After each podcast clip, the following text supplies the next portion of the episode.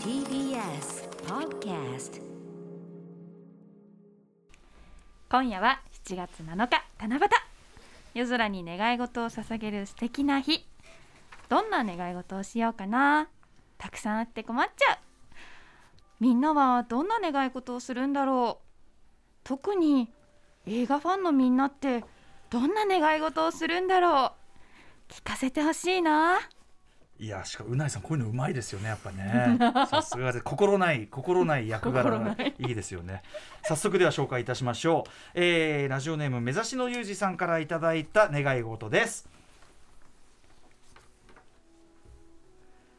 僕が映画でこうなるといいなと願う言葉ロッキー4でアポロがドラゴとの試合を避けますようにです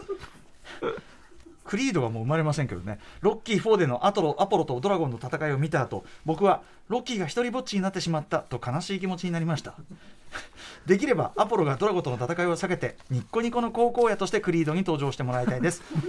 8月公開の新しいロッキー4に期待します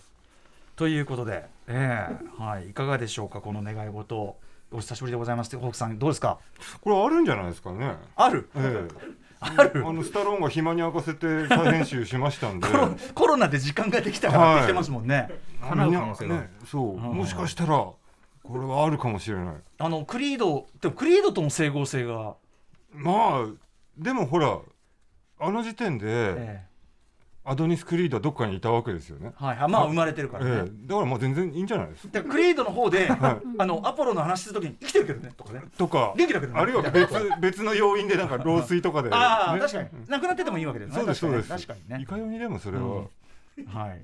吉木さんいかがでしょうかそうですね。あのまさにその通りだと思います。それしか言いよう がないいでやいすや、よまあね本当にあのプールで心臓発作とかそういとうこかともとありか得そうるいうやつ。んでうんああ確かにね、うんそうかそうかじゃあまあ基本的にはそういうしそのし試合を避けて、ではいそうすると今度はクリード2の因縁とかもねあーまあ、なんかあったんですよ、足踏んだとか、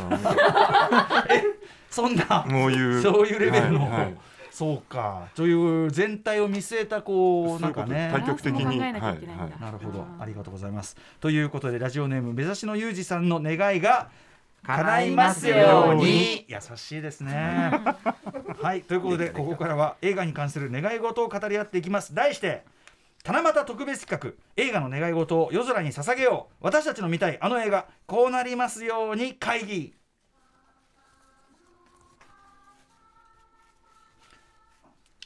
時刻は8時今3分に向かっております TBS ラジオキーステーションにお送りしているアフターシックスジャンクションパーソナリティの私ライムスター歌丸ですそして木曜パートナー TBS アナウンサーのうないりさ ですとえーそして七夕の夜にぴったりな素敵なゲストをお二人改めてご紹介しましょうまずは初の長編映画監督作「激動」公開8月26日、はい控えております映画ライターデザイナーの高橋洋樹さんですいらっしゃいませこんばんは。よろしくお願いはします。そしてもう一方アーノルド・シュワルツェネッガーを愛する映画ライター寺澤ホークさんですあーはい久しぶりに聞いた殿下の宝刀抜き入れていただきありがとうございます。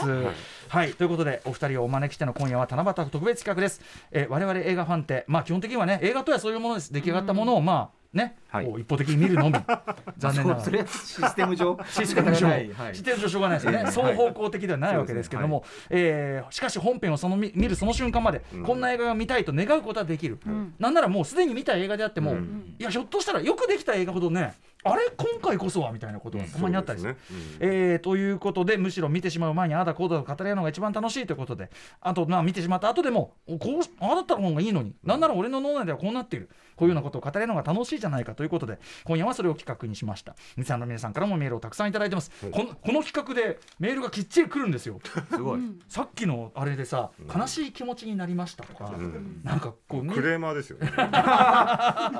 いっぱい来てるみたいなんでね、もう皆さんそんなことを考えてらっしゃるということで、ということで早速本題に入りたいのですが、えー、吉木さんはね、はい年がら年中そんな話してますもんねまあ大体そういう妄想の中であの生きてるとね言っても過言ではないかもしれない。今回こそジョーカー隠すんじゃないかっていうのはね、まあいつもおっしゃってました、それはねはいいろういんろいろんなやつで今回こそあれが勝つんじゃないかと思ってあはー大体負けます。うんではいま、でも今度こそは懲りずに何度も見てしまうまあそういう時もありますよね。はい、 でもあのあんまあねどうしようもないやつの時はもう諦める時もありますけどね。どうしようもないこれは何遍見てもまあ無理だろうなっていう。どうやらやそういうどうやらどうやら無どう理らしい。やらどうやら無理そうだ、うんどうですか8月26日公開激動、見たお客さんからね、はい。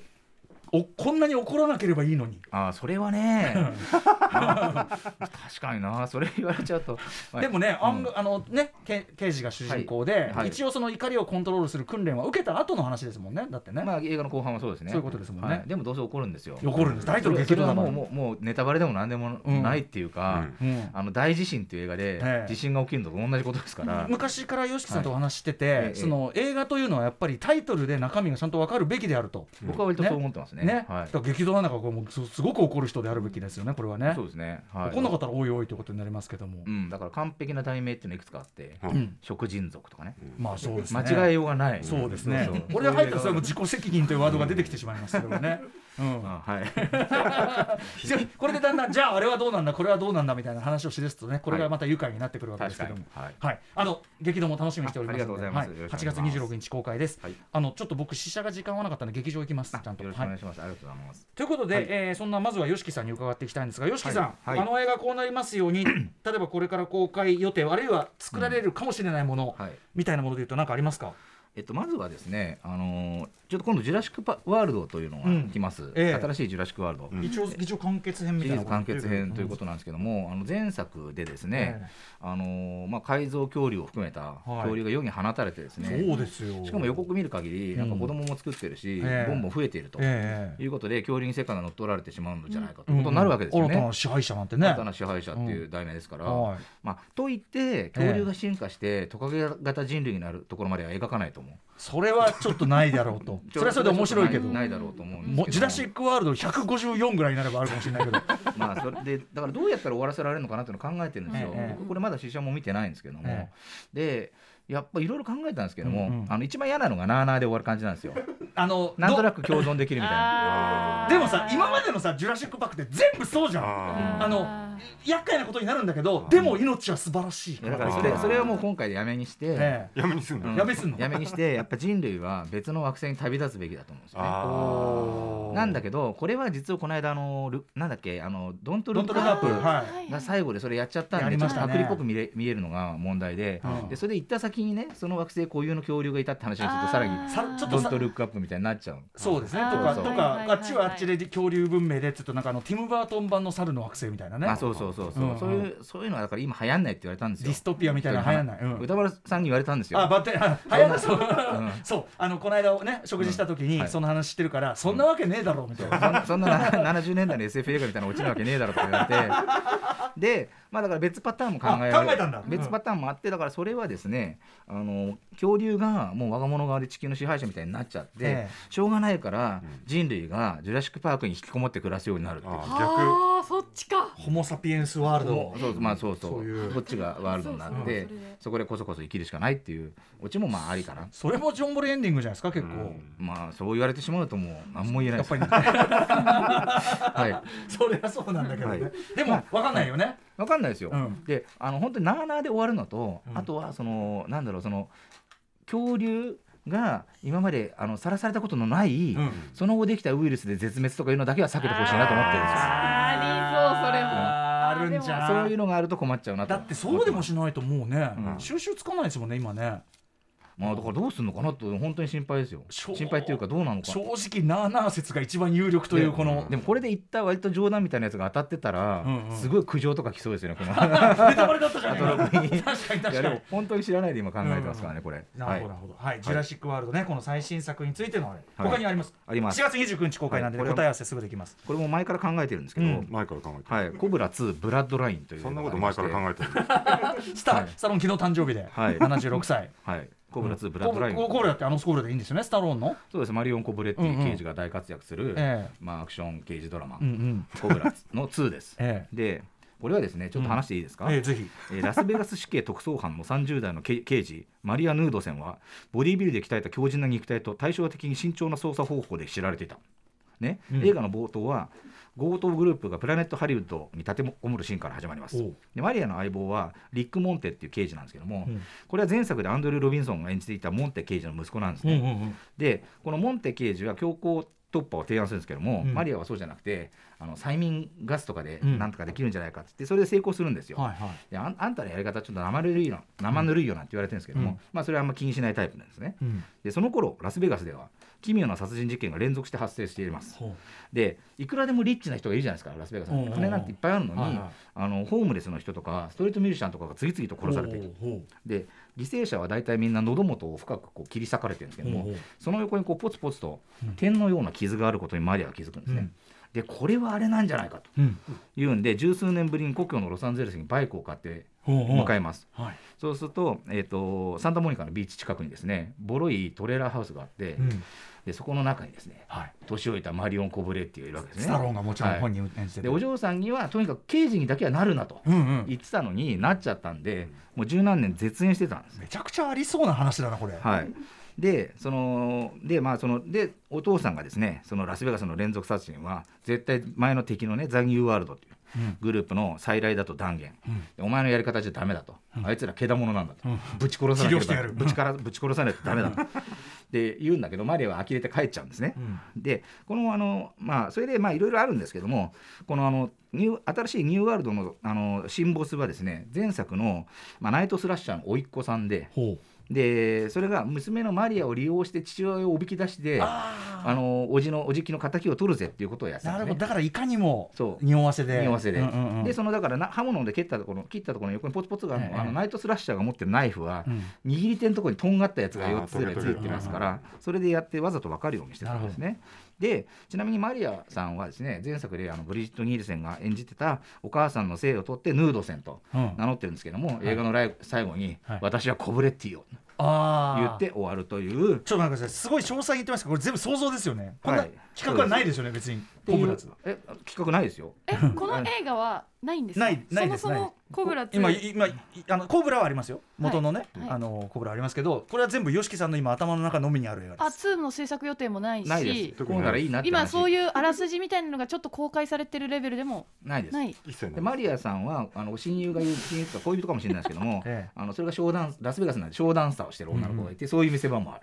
うんうん店っていうもあ店るもある断言されたっていうのがででこれはだからその甥っ子さんがねおおおじの敵を取りたいええ血縁関係ですよね、はいでマリアとマリオンでうん血縁関係だからコブラ2ブラッドライン、あーなるほ どね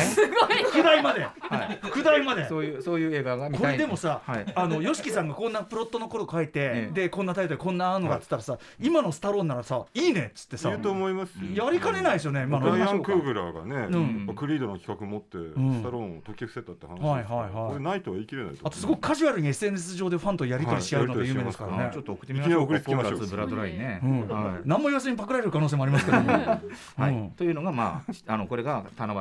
のあの一つ。あまりに詳細なんですよ、本当にこれ、勘違いする人、この企画ないからね、こう一応あの、想像ですよ、こういうのができたらいいなっていうね。ちょっと別のもあるんですけあど、ぜひ、いいですか、インディ・ジョーンズ5、うん、うんショートラウンドの期間ってイいうンディ・ジョーンズ5はでももう作っやってだからそっちはナシンコにして、ナこシンっちを作ってほしいなっていう。た、進行、はい。ショートラウンドってあれですね、あのー魔球の伝魔説。球の伝説に出てきた。うん今あのさ、あの子、あのー復活してますもんね、あ復活れで、してます復活してまあすのーあれでミシェル・ヨー主演の、なんだっけ、うんエブリィ・フェアなんとあか、そうそうそう中に出てますね、ね今大ヒットします。ははいい。でちょっと聞いてください。うん舞台は1900 1977年、ショートラウンドは51歳になっています。で1973年にオープンしたばかりのワールドトレードセンタービルで古美術商の会社を経営してるんですね。ほうでオフの日にはカンフー道場で鍛えてますうんでそこにある日謎めいた小包が届けられるんです、うんで開けてみるとよくわからない動物の皮のようなものが入っていてほうほうなんか羽毛のようなものがついてるでショーティーはそれをニューヨークのアメリカ自然史博物館に持ってくんですね、うんでそこにいる中国系アメリカ人の古生物学者のバネッサというのがいるんですけども、バネッサに調べてもらうでそうするとバネッサは驚くべきことを言うんですねこれはもしかしたらティラノサウルスの皮じゃないかとで化石になってないってことは生きてるのかもしれほうないほうそれ大変なことじゃないかとうんうんうんって言ってちょっと一旦まあ会社に戻ったら自宅も会社もだ何者かによってめちゃくちゃに荒らされてるんですね。うんうんでまああのバネッサとショーティはその後ですねその小包にあった手がかりうんを追ってですね、アフリカに向かうと。おうおうでクライマックスではですね、ええ1977年というのは7月13日にニューヨークで大停電が発生してるんですけども、ほうほうほうそれの驚くべき真相が明かされるというえ話でまあ、でインディ・ジョーンズだからクライマックス多少ちょっとね頂上的なことが起こったりもするでしょうけども、するってねはい、で、あのーちなみにインディ・ジョーンズインディはこの時ニューヨーク在住のはずなんでうんまだご存命、ぞごぞあのインディはこの時にですね78歳ですえでサラーが80歳えうんで、まあ、ウィリー・スコットは62から67ぐらい、まあ、その辺はでだ出るかどうかちょっと分かんないですけども、えっとレーダースに出てきたカタンガ船長はええゲストで出ますね。あの出ますねあの途中ね船を送ってくれた、はいはいそうですカタンガ出船長ますねであのさ出ますねとかさっきの出るか出ないか分かんないとか全部全部胸三寸なん で、っていうね、うん、のがあったらいいなみたいなインディ・ジョーンズ5ショートラウンドの期間ああ、はい面白そうおもまあ面白そうですティよラねノサウルスが生きているのかもしれないみたいな秘境に多分惹かれた今そうそうすごロいストワールド的なね。あるのかもしれない、そうそうそういううんうんうんうんでも5何度も言うけど作ってじゃあるじゃあから6でい いですよ。じゃあうん6それもじゃあ6で。しょうがはないからい。もう一個ぐらいいいですよ面白いから、はいうん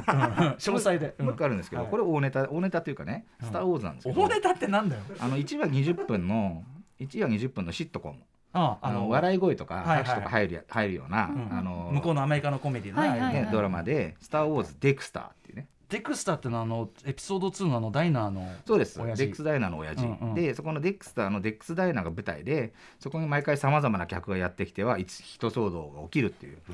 でね1シーズン1シーズンに1回ぐらいオビアも出てきますあでオビアあが「ーようデックス」とか言って入ってくると「わー」みたいなあああー完成と拍手が 客席いるんだそうそう客席になってで あのレレギュラーはね、まあ、ウェイトレスのハーマウニーちゃんとかいるしあと FLO っていうウェイトレスドロイドがいますが他にも常連であのセブルバと同じ種族のやつとか、うんそれからあのカンティーナバンドのはい種族の常連とかですね、それから食材業者の女性のパーシャさんってこれ名前も考えたんですけどもこの人が来るんですけどこの人はねちょっとあの中年の女性でデックスに気があるんですね、この辺がレギュラー、であのジャワスがですねみあのなんか店の機械の調子が悪いなと思ったらうんうんどうもジャワスが引っこ抜いて持ってってたとかですね、あの若いパダワンがやってきて羽目を外したりとか、まあ、デックスダイナーは毎日がエキサイティングあー面白そう面白そやつをぜひドラマでやってほしいなと、 もうでもね今スピンオフ、細かいのねいっぱいやりますから、真面目な話はいいんで、うんもうあのこういうやつが見たい、うんとうん確思っかてるんにですよね。面白そうですうねねなんか若いパダワンが来てとかうん面白そうすごくあとそういうこう形式自体から遊ぶってさ、まあ、ちょっと違うけど、ワンダービジョンの最初の方とかさ、はいうんね、そういう面白みがあったじゃないですあそういうのあか。りますよね。うんだってスター・トレックもだからアニメであのローアデッキとか、はいはいはいあのちょっとコメディ的なやつとかもやってたりするんで、スター・ウォーズもなんなぜそれをややっ確かにたっていいじゃないですか。確かに確かにっていうのがね、あの今年の七夕の。そんなことばっかり考えてるのかなってぐらい本当に詳細な、いえいえ、ありがとうございます、うん、なんかだってなんか。なんとか3が見たいなぐらいだと、うんあのほん本当に見たいのとか言われちゃう じゃないですかだから割とちょっとほん本気本気ででね見たいっていう感じをちょっと言ってみました、 4つも企画ありがとうござあいりましがとたうございます、はい、ということで、えー高橋良樹さんのそんな願い事が叶いますようにお知らせの後はテラサホークさんのあの映画への願い事を伺ってきます 7月7日七夕です時刻は8時18分に19分に今なりました TBS ラジオをキーステーションに生放送でお送りしているアフターシックスジャンクションこの時間は七夕特別企画映画の願い事を夜空に捧げよう私たちの見たいあの映画こうなりますように会議をお送りしていますゲストは映画ライターデザイナーの高橋良樹さんと映画ライターテラサホークさんです引き続きお二人よろしくお願いしますお願お願いします。思いのほか良樹さんのねね願い事の精度が高くて、いやいやうんはいということで、えーこの過去にですね何度も見たこうなったこうなってほしいとか、えー新作映画こういう風になったらいいのにという風な願望を語っていく企画となっておりますということで続いてはテラサホークさんはい。ぜひお話を伺いたいと思います願い事、そうですね。どっから行きましょうかね。うん、何ですかねこれから行こう。す、べ、ての映画が、えーディアハンターもしくはプレデター方式で終わらないかな。ディアこれこれエンドクレジットの話じゃないですかディアンハンターもしくはプレデター方式のエンドクレジット、あの最後に、んあのキャストがはいにっこり笑う。にっこり笑うああーそっかそうそうありし日のねそうです。ありし日の人たちが笑顔を見せてくれるやつだもうそのそう次々と無残な形で死んでった人はいはいうんうんがうんエンドロールで一人一人こうやってそこううやってこうやってにっここうりしにてっこり下に名前が出るしてくれたりするそうクリストファー・ウォーケンとか出てきてうんにっこりとかなってすごい泣いたりする。確かにはい泣くはいはいなはいなんか意味もなくめちゃくちゃ泣くんですよ。あれ無残に無残に中でこう悲惨なことになればなるほどあーそうちょっとほっとするるみたいななんか、うんだしあのああこんな映画の時もあったんだあみったたいんだななとかっていう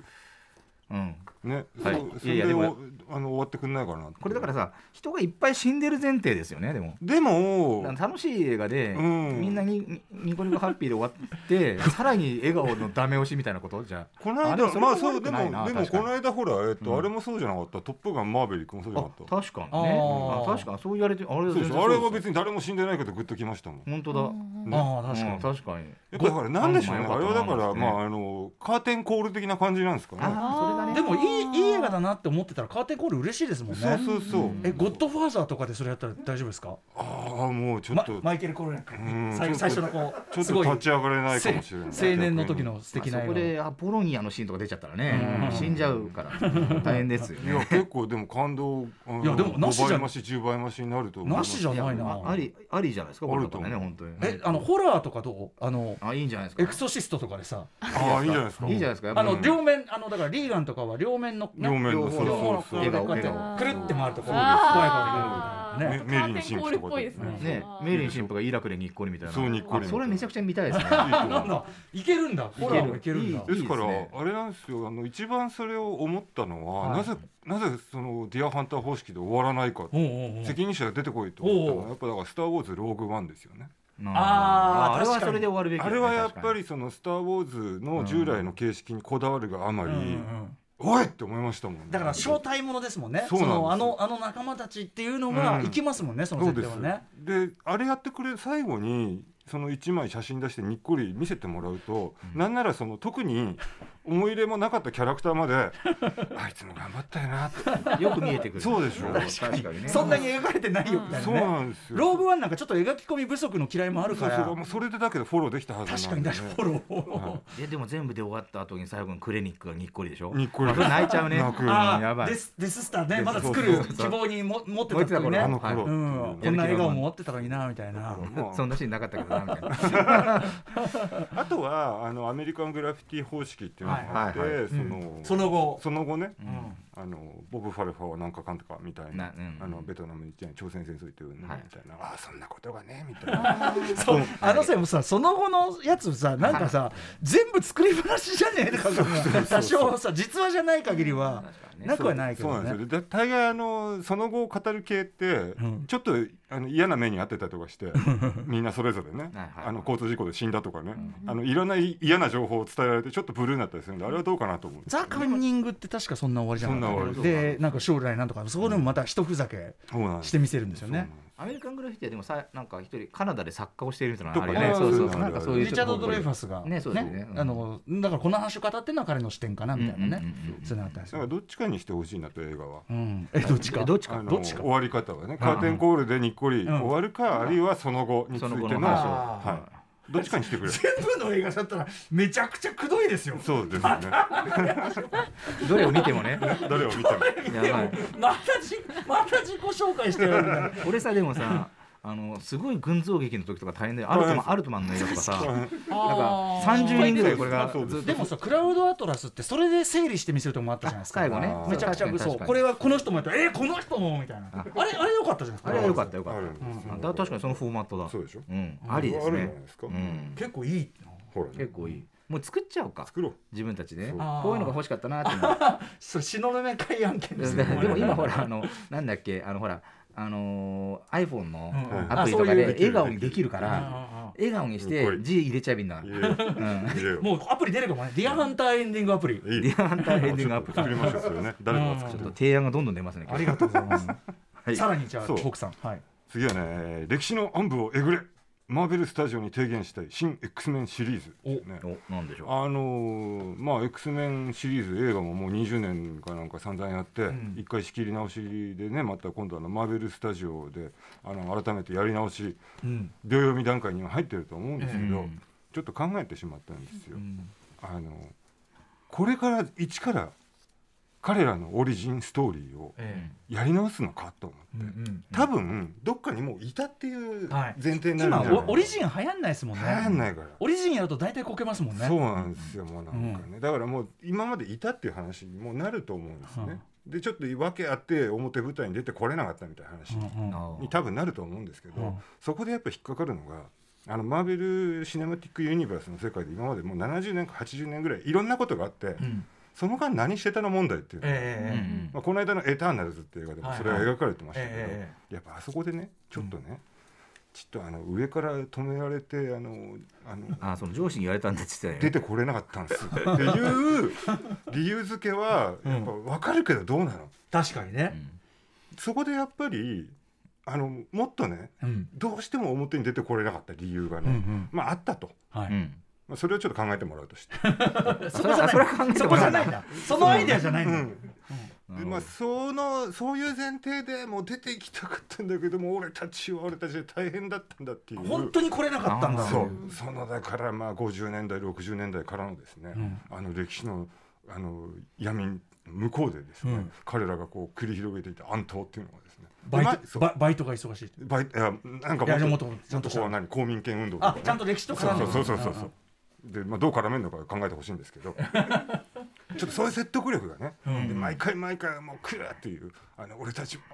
ああのだから不在の理由を丁寧にやるってことねそうこれしかなるほもど暗躍したけどほら歴史がそそのう結局そんなに良くないヒーローいるのにそうなんです良くなってねえじゃんっていそうなんうです我々の感じうをんちゃんと納得してから頑張ったけどそうダメだったそういうね毎回ねあーあのビターなエンディングでキング牧師暗殺止めようと思ったけどそでギリいい線に行ったんだけどダメだっうやったぱりねっていうねとかねそうなんですよ意外とねこれはどうしてそうしないのかなっていうのはほらそれこそ、えっとうブラックパンサーとかってやはっいはいぱり見た時にちょっと思ったあたりですよ、うんやっああ確かにあのいろいろあのわわかんだぱりねわかんないわかんだの技術力でうん食い止めてほしかったことが多すぎるんそで、うまあさ鎖鎖国してたかはらいみたいなねそうそうことはあるけどそもうそうだからそこのねできなかった理由があるんすよっていうのはまあわかるけど、んそれがやっぱりちょっとねちょっと弱いそこをこそ上が怒られるからとかそういうんじゃな くて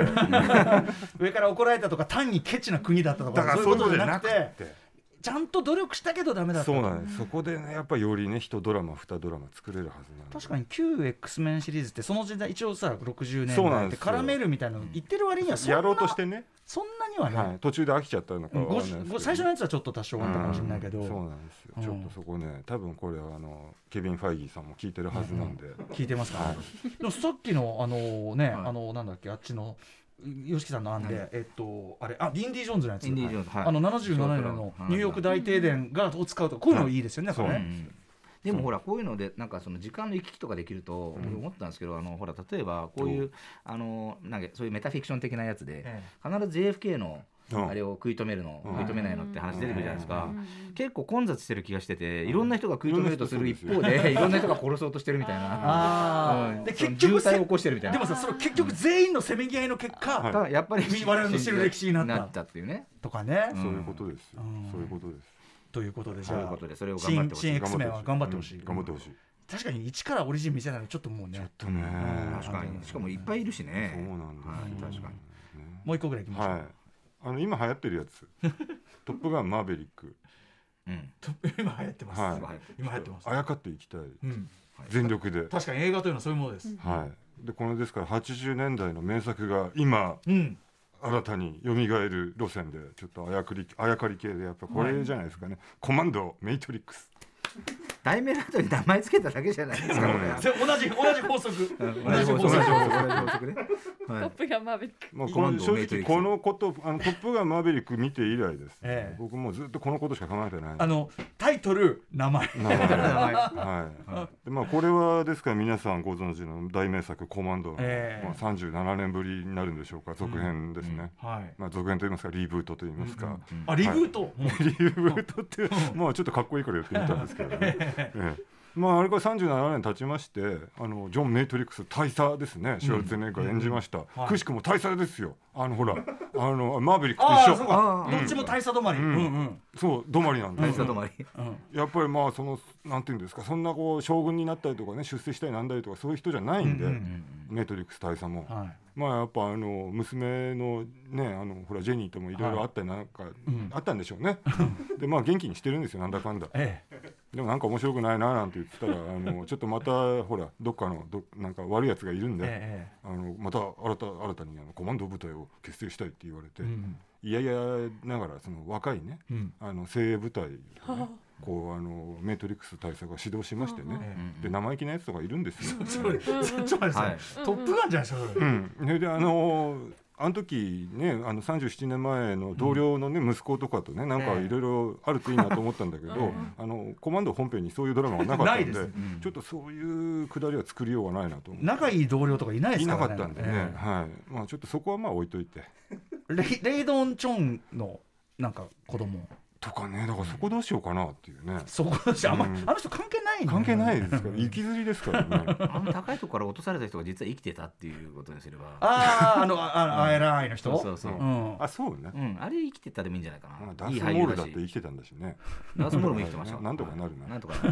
る。パルパティもなぜか生き返ったんですから。そうサムハウって言ってましたから、そうそうそうだからまあいろいろあって、んでそのな生意気な若い衆とかあとなんかああだこうだっつって、ええまあなんかあの海辺でなんかあの相撲取ったりとかしてねいいです完全相に撲 あやかるあなあよかっていきますよ、うんうんでまあなんだかんだで敵地に殴り込むんですはい それもうんで若い衆もそこそこ活躍するんですけど最終的にはやはりメイトディックス大佐が,、うんパイセンがぼ暴力にものを言わ せて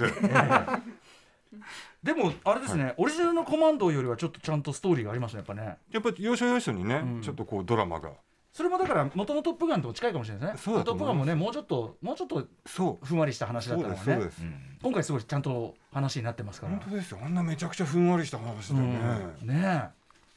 だからそういうことありますよだからね全然できると思うんですようんだからやってと思うなんかこのシリーズでもホークさんいろいろ考えてたんです よコ。マンド・メイトリックスうん、あとプレデターダッチとかですねいろいろ考えシュワルツェネガーじゃん、るはいうん、あのだからお俺のヒーローが若い衆を連れてあでもプレデターはもっとね若いし連れてきやすいですよね全然安いんですよ、そうであれはなんかいろいろ同僚もいましたからね死んだ同僚あそうだよだってプレデターはんコマンド部隊の仲間たち全員死んでますでしょ確かに、あの人たち一人一人の息子とかあの設定しとけばで全部とそのお前の言う通りしたから死んだんだそみたういな言い合いしてそしたらマーヴェリすッっクごマいーヴェリックの5倍か恨まれて6倍ぐらいのドラマがねププレッシャーがすごいね。そうお前のせいだって。遺族の会みたいな人たちがそれいろはいひどろい。できますかうらんちょっとやっぱりなんかね「トップガン」だけがこうやってね確かにう、ん。なんかちょっとトップガンだけねなんかうん遡って名作みたいなことになっちゃってそるうかですらこれはどうかって僕は言いたいですねなるほどね。ねうんまあコマンドコマンドはもともと名作なんだからコマンドはもっねといいはずそうですようんでも前にこの話出た時にホークさんはだってコブラも作れるっつったんですよねそ。うそうそうコブラ も作れるよだ題名は。題名はコブラコブレッティ ねすごいさイイーグリーっぽいねえイーイーグルのイーグリーっぽいことそう そううんなんかちょっとねみたいな感じですけどねでも本当にコブラは本当にスタローンは早くするべきだと思います確かにねだってロッキーと来てランボーと来てってその話物語をね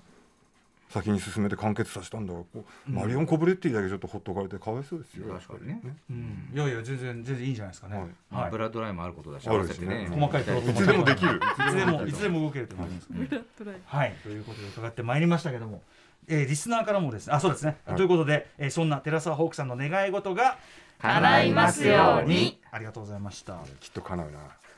とでもね、コマンドメイトリックスは普通にめちゃくちゃ見たいですね。どうでしょううん、いいそとう思思ううんですよねということでですね、リスナーの皆さんからもね、数々の寝言の数々をいただいてますので、はいご紹介したいと思います寝言えーラジオネーム69年さそり座の王さんからです。はいえーエクスペンダブルズ4うん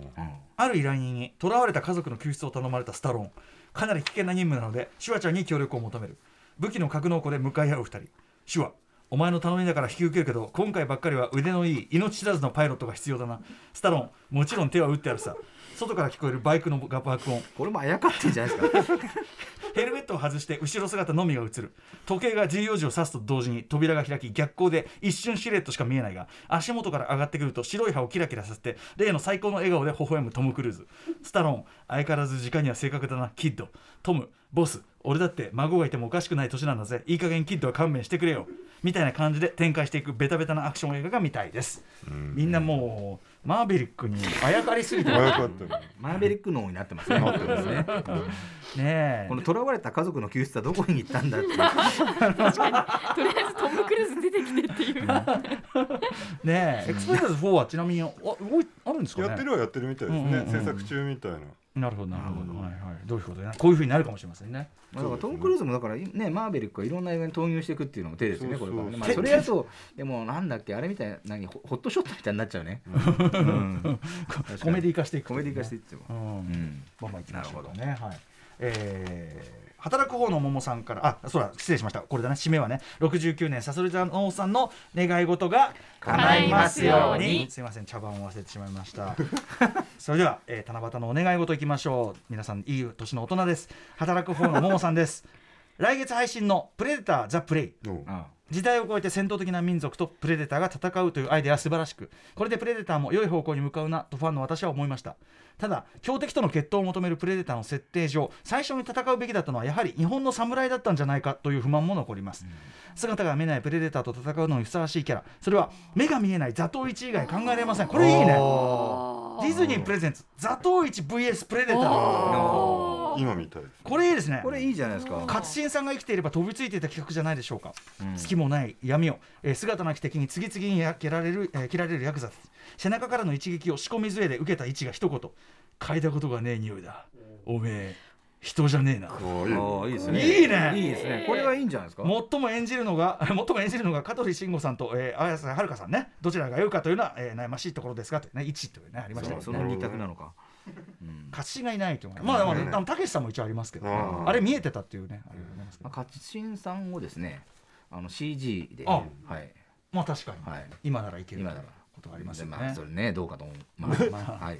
ででももこれすごいいいアイディアですよね、うん確かにそのね、うんプレデターだってあのその何あの見えなくなるのが、うんあの唯一の、うん唯一っていうかすごくそれがアドバンテージなわけですから、はいはいこれはだからあの理にかなってるね何そうそう暗闇にベルが鳴る方式で、うんはいはいあはのい。そういうことはできるわけですから、うんいいと思いますね本当に、あとこのセリフもいいですね。おセリフめえ人じゃねえな。ね。っこいい。うんねかっこいいかはっもうなんかこいいいいなこれね本当にいいですね。これ映画化するべきですね、英語するべき。あもすもぐさやるん。うん、すぐやろう。べきありがとうございまはいす。ということで働く方のももさんの願い事が叶いますようにみんないいアイデア持ってるな。持ってる持ってる。さあ、えー、いきましょう映画こうなりますように会議ジャイアント厚彦さんからいただいた願い事です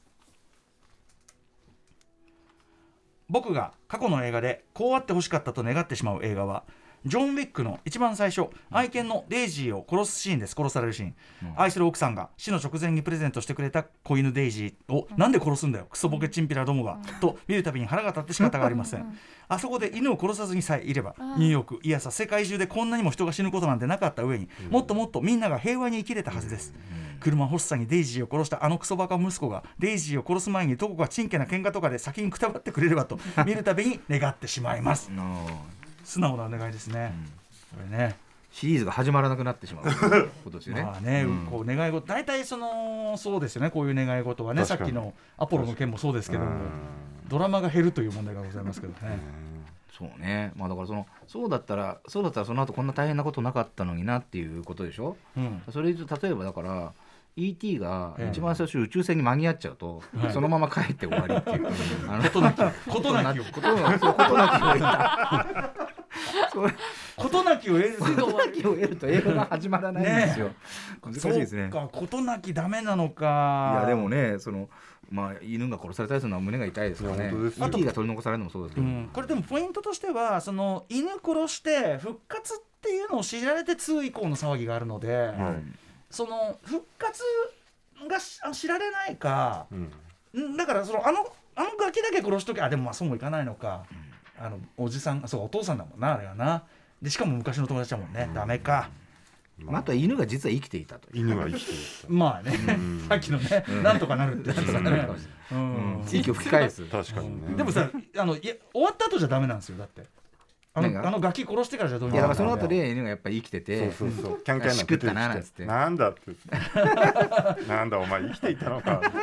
あとジョン・レグイ心 配させやがってジョジョン心配するジョン・レグイザムの車屋のあの説得で、の時点で、うんはいお前なんてことしてくれたんだっつって、時に菓子折り持ってね。そうでああ菓子折りをってちゃんと詫び入れりゃね、それは指の一本ぐらいで済むかもしんねえよって言ってちゃんと詫び入れて、でさすがやっぱジョン・ウィックも、まあなんか知らなかったんじゃしょうがねえなと。うんそういう結末そうですねあーそれでしょうがないなって言ってたらあっちの物陰からキャンキャンってワンちゃ出んてきて、あんた生きてたのか。よかったな。なんかお前のお前のキックがへぼくてよかった よね、しかし映画が30分で終わる上にめちゃくちゃ面白くないですねそれは大変。はいあまあということですね。いまあでもねジャイアント厚彦の純粋な思いですかそうらねわかりますまあ気持ちはわかるうんジャイアント厚彦さんの願い事が叶いますように。はい、ありがとうございます。いっぱい来てますね。みんなこんなことばっか考えてんのかな。 えーラジオネームテムさんからいただいた願い事です。歌丸さん、よしきさん、ホークさん、うないさん、こんばんは。こんばんはまあま早速ですが、私のあの映画、こうなるといいなは、ミスターインクレディブルのラスト、もうちょっとヴィランに優しくなるといいなですうん。ああ、ミスターインクレディブルは私がアメコミヒーロー映画にハマるきっかけを作ってくれた思い出の作品です。そんな大好きなミスターインクレディブルですが、さいつい最近、ディズニープラスで発見し、懐かしいなと何の気なしに再生してみたのです。するとどうでしょう成人して久しい私はその救いのないストーリーに、こんな話だったっけとびっくりしてしまいました。ヴィランであるシンドロームの扱いがあまりにも悲しいのです。確かに彼は自作のメカで何人ものヒーローを殺しているという描写もあるとんでもない大悪党ですがスーパーパワーを持たない少年がヒーローに憧れ大好きなミスターインクレディブルに邪険に扱われたことでヒーローを逆恨みしそしてヴィランとなり最後は子供向け映画とは思えないほどの残酷な死を遂げるというストーリーはパワーを持ってないやつは持ってるやつの足を引っ張んじゃねえというメッセージに思えてとても切なくなりましたということでもうちょっと振動ムに優しくていいんじゃないかというねか完全に同感ですね。ごもっともですよね僕ここれれあねの映画見た時からそう思ってたっていうか、あの今これいただいて言うんじゃないですけど、ええ本当にいやそれちょっとどうなのっていううんうんいうのは思ってたんで、はいあのーやっぱそうですねこあのーひっくり返してほしいですねこれはね。ひっくり返す、うんうん勝つ、ミスターインクレディブル一家がうんみんな急に能力をなくしてしまって、あうんで助けに行けないって時に、うんうんあのああそうそうあのさっきバカにしたさっきバカにしかたつて爆弾した子供がうんちゃんと助けてくれて助けてくれてうん、その自作のメカでね、うんそのクリエイティブですから彼は,、はいはいはいそれでやるっていう話にしたら僕はよっぽど楽しかったなとしかもねそのいつの間にか授かった能力とかじゃなくて努力してねゲットしてるわけですそうもんなね、んですよだからなんでねピクサーの映画は、あのシド君というねクリエイティブな子供を下に見てるのかっていう問題がその通りあるわけですよあのこれは「トイ・ストーリーの」うんあのシドは暴君的なうん持ち主っていう扱い、もちろんねあのおもちゃでもおもちゃから見ればっていうけどね、うんなんかだってアンディはもらったものに名前書いてね、放り投げたりしてるだけでしょ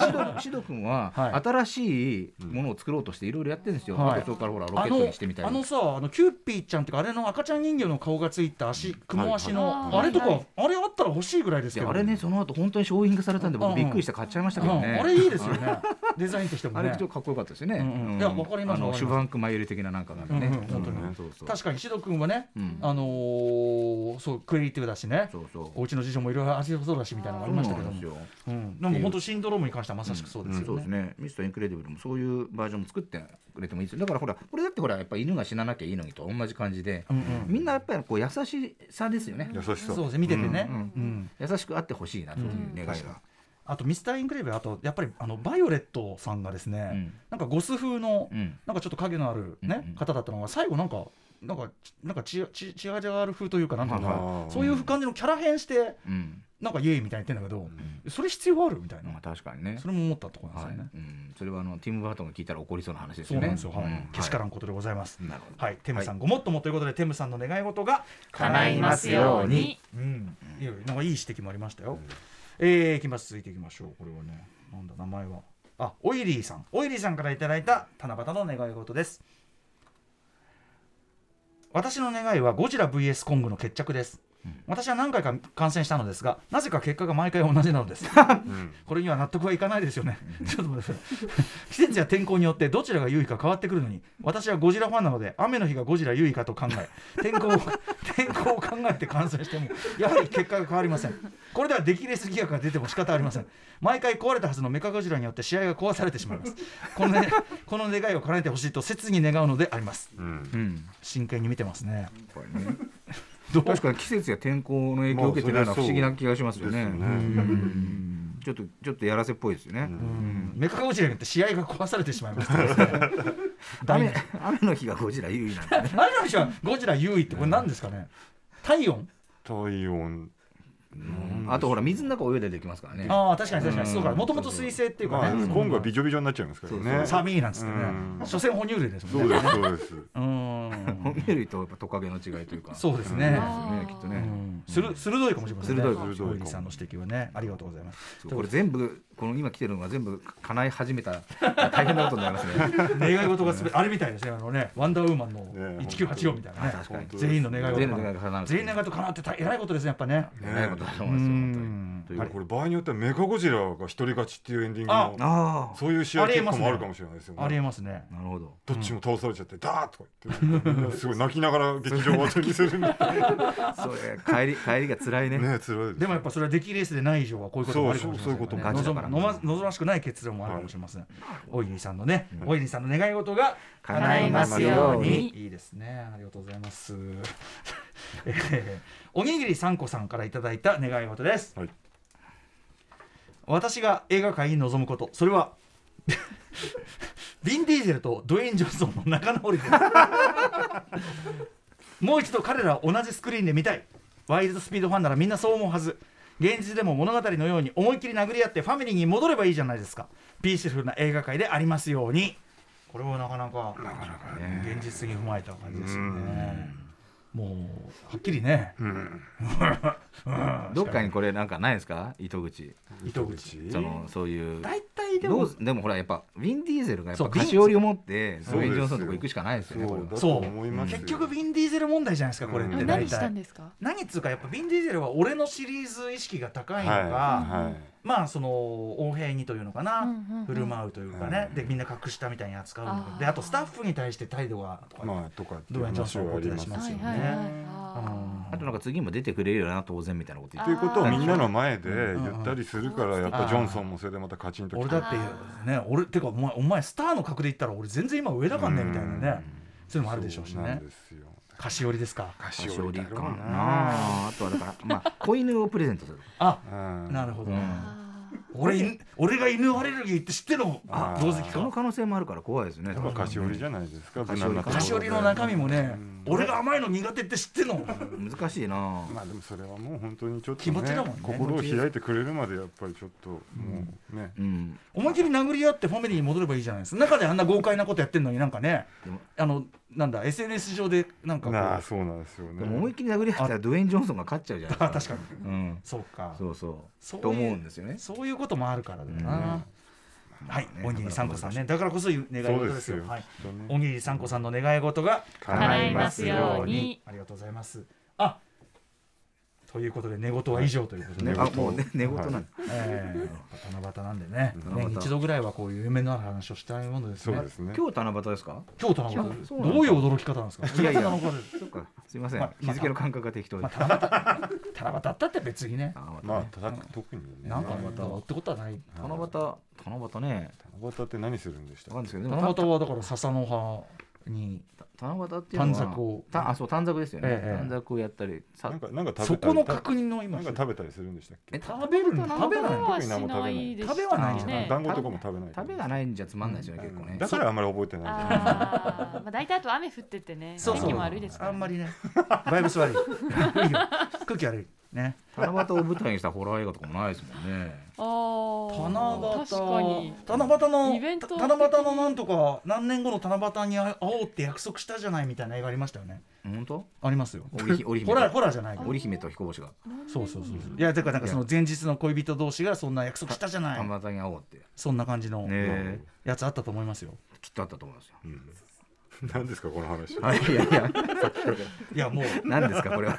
このぐらいの感じでねすごいいなきたいと思います。ということで、はい今夜紹介した皆さんの願い事が叶えますように我々一同からの願いでございます。はいということで最後にお二人、えーお知らせ事などをお願いしたいと思います。まずやっぱり YOSHIKI さん、はいえーそうですね初監督作品、長編監督作品「激激怒はい」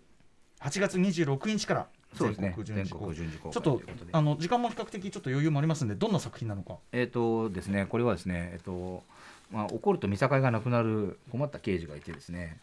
で、その人が、あの、まあ、いろいろ問題を起こして、アメリカのに治療に送られてしまうんですね。うんで、帰ってきて、で、まあ、そういうのはもうやめようと思ってたんですけども。ちょっと世の中が感じ悪くなってて、うんいろいろなんか自分が行ってた馴染みの店なくなっちゃってるとか、はいなんか仲良くしてた若い不良とかもいないし、どうなってんのかなって思ってたらいろいろだんだんそのよくからぬことが分かってきて、うんまあすごい怒るっていう、うんあのまあそういう映画ですお ー今もう全部言っちゃっ たんで